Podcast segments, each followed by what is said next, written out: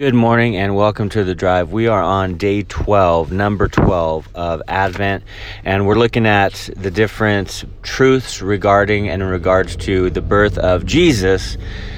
And today we're looking at wisdom, and there's many verses to choose from, but let's look at Colossians. Colossians chapter 2, verse 3. And again, these uh, verses are in the comments if you want to reference them or if you missed them.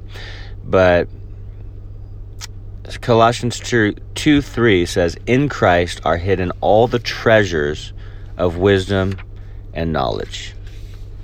First of all, what you see as valuable, you ascribe value to. Like I, I, I see books as incredible. Uh, first of all, I see the Word of God as the most valuable, right? As far as books is concerned, but I love books. That's all I need. You don't need to spend tons of money on me. All I like, I just, I will read books the rest of my life and as many as I can, not to try to get them done, but because I glean from them, learn from them. I'm inspired by them. It takes me to a different world. I, I see books as valuable, right? What what do you ascribe value to? Well, when it comes to uh, objective truth or absolute truth, you know, uh, one thing that is definitely of value is true wisdom. And true wisdom, like this verse is saying, comes from Christ, which is amazing. Everyone wants to know what to do. They want to know the right way to go. They want to know the, right, the correct decisions to make. True wisdom, though, and understanding doesn't come from this world, right? It, it comes from Jesus. And so when he was born, he was tangible wisdom. As he grew in you know in in in, in wisdom and stature, uh, and he began to have a reputation to be a, a teacher of truth. But he gives us wisdom. When we receive the gift of Christ, we receive the spirit of wisdom, right? Um, Jesus promises us too. He promises us too that the Holy Spirit will guide us into all truth.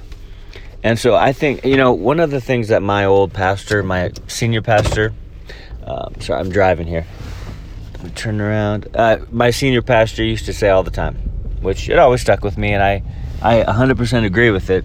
He said, if you only could pray for one thing, if you had need a quick prayer for the day and you don't have much time or whatever, you know, he's like, I, I always pray for wisdom. That's something that I pray for on a regular basis because let's face it, I mean, it's insane. I don't even I don't even know if I truly believe it, but statistically, uh, the average person makes between 20 and 35,000 decisions a day. I don't see how that's possible, but it probably is if you actually kept track. Uh, but statistically, they have kept track, and that's what they said. So there's a lot of decisions to make. There's a lot of things we have to decide, and, and things should we do this or that, or go here or go there? Should should we wait on the Lord or is He telling us to go forward? Is He telling us to backtrack because we went the wrong way and disobeyed or what? Like we we need wisdom because wisdom is a proper use of knowledge. Like we know God's word, we know the truth. It set us free, but now it's like, are we living it out? Because that's true wisdom. But when Jesus was born, it was he grew up. Remember, he found him in the temple when he was 12 years old. He was teaching teaching the people. People were amazed. They were in awe. It's like, wow, wisdom. And so I love, you know, I love going through the Gospels right now at church and Sundays. We're going through the Gospel of Luke, and I absolutely love it because Jesus modeled all these things for us. When it comes to wisdom, he was living out what uh, he was saying. He was doing what he said, right? He was practicing what he preached and I, it, it, even astounds me. Like lately, I've been uh, there's one book I'm, I'm reading, and it's all about not leadership but followership, and one of the whole chapters is all about how Jesus, and we don't really think of it in terms like this much because it seems heretical, but it's not. But Jesus followed.